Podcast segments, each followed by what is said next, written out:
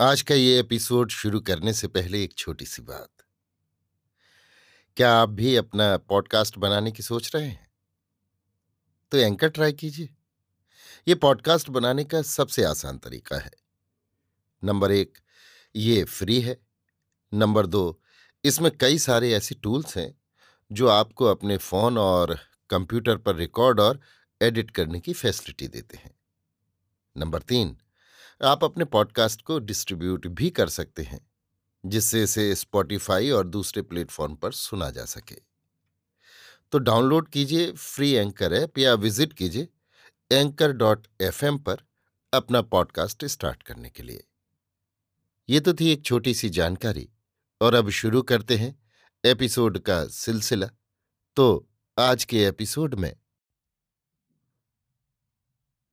लीजिए सुनिए आचार्य चतुर्सेन शास्त्री के लिखे उपन्यास, वयम रक्षा मह का पचासीवां भाग, सुलोचना। मेरी, यानी समीर गोस्वामी की आवाज़ में।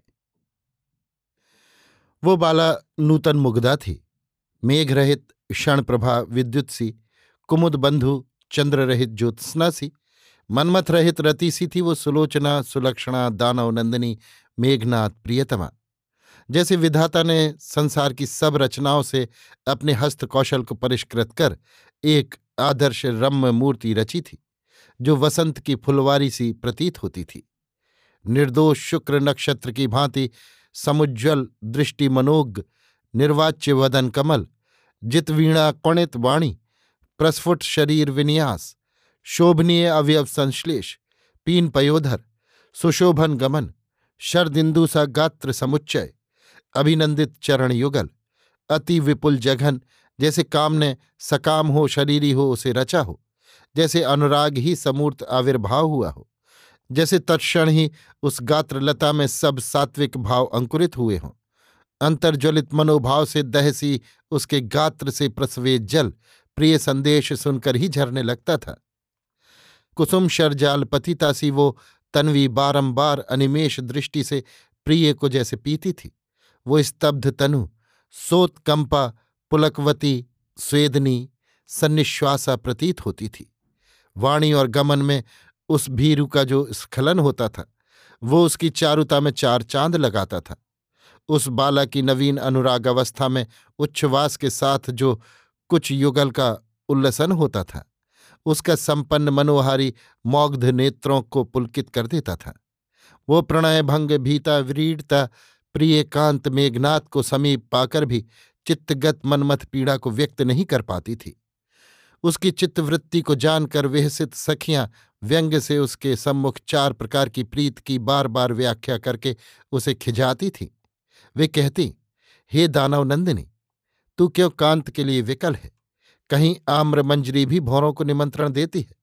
क्या चंद्रिका भी कहीं चकोर की अभ्यर्थना करती है? कहीं रत्न भी पारखी को ढूंढते फिरते हैं? परंतु वो काम शरागार भिन्ना सर्वांगी, अव्यक्त स्खलित अक्षर बड़ी ही कठिनाई से कहती, अरी सखियो, कुछ चातुर्य करो, कुछ यत्न करो, आक्रांत विपन्न का विपत्ति प्रतिकार न कर, उसे शुष्क उपदेश देने से क्या होगा? अरे, ये सुरभिमास चैत्र प्रिय होने पर भी अप्रिय सा लगता है। मृदु पवन से स्वतः शोभन है, पर विरहिणी के लिए अशोभन। अरे हँसी तो सभी उड़ाते हैं, पर संसार में व्याकुल मन उन्मन जन को परित्राण देने वाले थोड़े ही हैं। अब मैं किससे कहूँ, आश्वासन कहाँ पाऊँ? किसकी शरण जाऊँ? मुझे तो शीतल मंद दक्षिण मलय समीर बहुत ही पीड़ा दे रहा है। मुझसे तो कुछ कहा ही नहीं जाता। इसी से चिर मौन व्रत ये कोयल मुझसे वैर निर्यातन कर रही है। ये शुद्र त्रियोगियोनी भी मेरी व्यथा बढ़ाने को, प्रिय विरह जनित स्वर में कूक रही है। इन हंसों को देखो। इतराकर मेरी चाल का अनुसरण कर रहे हैं और ये भौरे मेरे उष्णोच्छ्वास से विदेहमान होकर भी अलग कुसुमों का लोभ संवरण नहीं कर सकते। इसी से तो कहते हैं कि विषय सभी दुस्त्याज्य हैं। अरे, मुझे तो शरीर धारण भी भारभूत हो रहा है और ये दुष्ट भौरे मेरे कर्णपूर में घुसे फूलों पर गूंज रहे हैं। इन्हें तो निवारण करो। वो हार जो मैंने बड़े प्यार से हृदय पर धारण किया था। अब मेरे शत्रु मनोभाव से मिलकर मुझे दुख दे रहा है। भला अब कुशल कहाँ है? उज्ज्वल स्वेद जल कपोलों से झरकर तथा कज्जल मिश्रित अश्रु जल से मिलकर ऐसा हो गया है जैसा प्रयाग में गंगा यमुना का संगम। कोयल की कूक, मलय समीर, पुरुषों की सुवास, पुष्पा सुध और भौरे, ये पाँच अग्नि हैं। सो मैं प्रिय परिरंभण की लालसा से पंचाग्नि तप तप रही हूँ। इस प्रकार विरय विदग्धा नवोढ़ा सुलोचना के निकट पहुँच, जब कांत मेघनाद ने परिरंभण दिया तो उसके सब ताप दूर हो गए। चिरविरह के बाद सुखद मिलन हुआ। मेघनाद का आवास प्रमदवन, भूलोक का स्वर्ग था, जहाँ भांति भांति के सुख साधन देश देश से संचित थे। वहाँ सभी ऋतुओं के अनुकूल जीवन सामग्री थी। ऋतु के अनुकूल पुष्प, फल, विहंग, शीत, उष्ण ताप को समरखने के साधन, आहार पान के विविध आयोजन अप्रतिम थे। वहाँ बारह सहस्त्र सुभट राक्षस इंद्रजीत मेघनाथ के हर्म की रखवाली करते थे और सात सौ सुंदरियाँ दानवनंदिनी सुलोचना की परिचर्या करती थी, जो कुसुम कोमल भी थीं और वज्र सम कठोर भी। सुलोचना के लिए जो पुष्पहार गूंथती थी, उनके लिए अतिग्रहण भी कर सकती थीं। इस समय प्रमदवन वसंत की फुलवारी हो रहा था। सुलोचना ने इंद्रजीत इंद्राभिषेक सिक्त लोकोत्तर पृथ्वीजयी वीरपति के स्वागत की भारी तैयारी की थी। अब चिर विरह के बाद वो सुलोचना पति सानिध्य में आनंद विभोर हो गई। उस उत्सुकता ने प्रेमार्द नेत्रों से प्रिय दर्शन प्रिय का स्वागत किया। प्रिय के दर्शन मात्र से ही उसकी संताप शांति हो गई। इस शुभ अवसर पर उसने सहज भाव से अवनत शिरो प्रियतम को प्रणाम किया। नैसर्गिक प्रीत अप्रतिबंध विलास, रति रासायन वयहा तारुण्य, इन सबने मिलकर दोनों को एकीभूत कर दिया। सादृश्य जन समाश्रय काम। स्नेह के अतिरेक ने दोनों को धृष्ट बना दिया। वे सौकुमार्य का उल्लंघन कर निर्दय वामाचरण करने लगे। बारंबार अभिलाषा करने पर भी उनकी तृप्ति नहीं हुई। लज्जा भाव भी विगलित हो गया। वर्धमान राग के कारण हृदय के एकीभूत होने से वस्त्राभरण भूषा सज्जा सभी कुछ अस्त व्यस्त हो गए ऐसा उनका सुरतोत्सव हुआ। यथोचित रूप हो यत्था अनुराग हो, अमंद मनमत हो, अभिराम यौवन हो तो जीवन का यथार्थ प्राप्तव्य मिले ही मिले। फिर मनमथ का अमंद वेग भी अद्भुत प्रभाव रखता था। जहाँ अभिनय ही शोभनीय माना जाता है अश्लीलाचरण ही सम्मान समझा जाता है। निशंकता ही जहाँ सौष्ठ और चांचल ही जहाँ गौरवाधान बन जाता है, जहाँ अंग का अभेद हो जाता है। स्वदेह और परदेह का विलय करने की इच्छा की तृप्ति ही नहीं होती। परिरंभण परम सुखदाता होता है। लज्जा जहाँ अवगुण कहाता है, विवेक जहाँ मूर्खतापूर्ण बन जाता है। जो कामाग्नि आरंभ ही में धक धक जलती है, उसकी प्रवृद्धावस्था का वर्णन कैसे किया जाए? यहाँ न पांडित्य काम देता है, न चातुर्य सुरत रस में निमग्न पुरुष समाधि से भी परागति को प्राप्त होता है। उसका वर्णन अकथ्य है। वहाँ हास, विलास, चाटु भाव सभी समाप्त हो जाते हैं। वहाँ तो भगवान कुसमायुध रतिपति ही का अबाध शासन चलता है। कैसा चमत्कार है। ये मृदुगात, लता, कोमल, कांत, बाला, दृढ़ पुरुष द्वारा आक्रांत होने पर भी व्यथित नहीं होती, हर्षित होती है। निस्संदेह ये मनोज मनोरथ का ही प्रभाव है। सुरत योग में तो जैसे दोनों का देह सायुज्य रूप अद्वैत हो जाता है। इस हृदयाद्वैत भाव ही से दोनों रमणी और रमण, भिन्न लिंग और भिन्न शरीर संपत्ति तथा भिन्न गुण होने पर भी तृष्णातिशय से, एकाभिलाष से परस्पर अनुप्रवेश करते हैं। तब कौन रमण है, कौन रमणी है, ये भेद अभेद हो जाता है।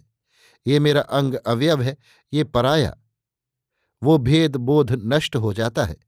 निर्व्याज रूपेण प्रिय के अंक में अर्पित वपूषा कामनी की मिलन रात्रि, जैसे क्षण भर ही में व्यतीत हो जाती है।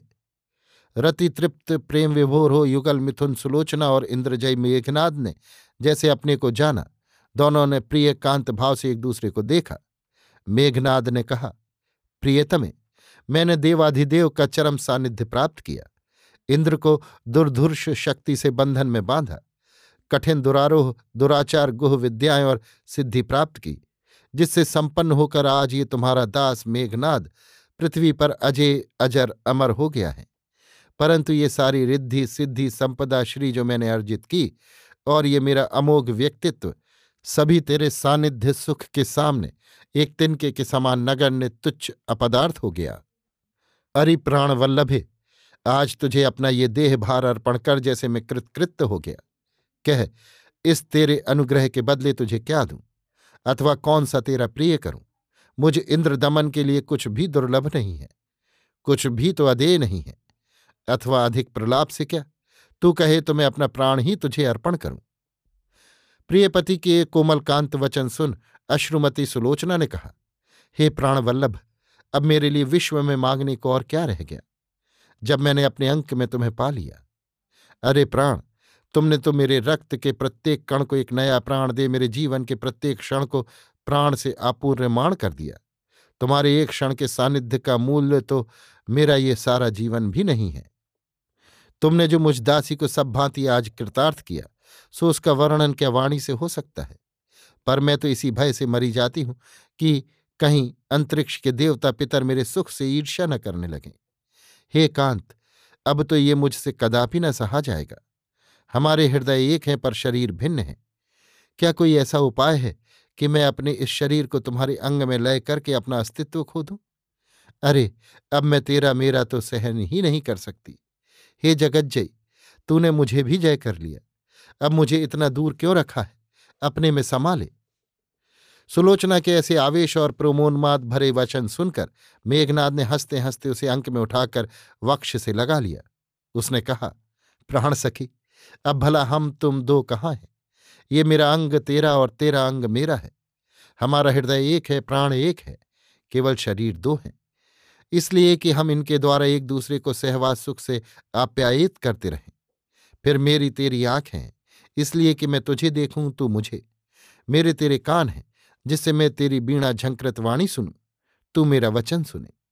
मेरे तेरे अन्य अंग उपांग हैं, कि जिनका लय विलय कर हम योगानंद का चरम सुख अनुभव करें।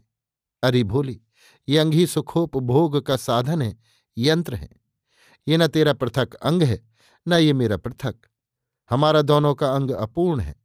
दोनों दोनों के पूरक हैं। जब दोनों एक होते हैं, हमारे प्राणों को चरम सुख देते हैं। सुलोचना ने नयन मूंद लिए। वो प्रियतम के वक्ष पर झूल गई। ना कुछ कहने को रहा, न सुनने को। वो सब कुछ पा चुकी थी, सब कुछ समझ चुकी थी। विश्वजय मेघनाथ जैसे अपनी समूची अर्जित संपत्ति को किसी अव्यक्त देवी प्रभाव से सजीव अवस्था में अपने अंक में धारण किए, अपने को और विश्व को भूल चुका था। अभी आप सुन रहे थे आचार्य चतुर्सेन शास्त्री के लिखे उपन्यास, वयम रक्षा माह का पचासीवां भाग, सुलोचना, मेरी यानी समीर गोस्वामी की आवाज़ में।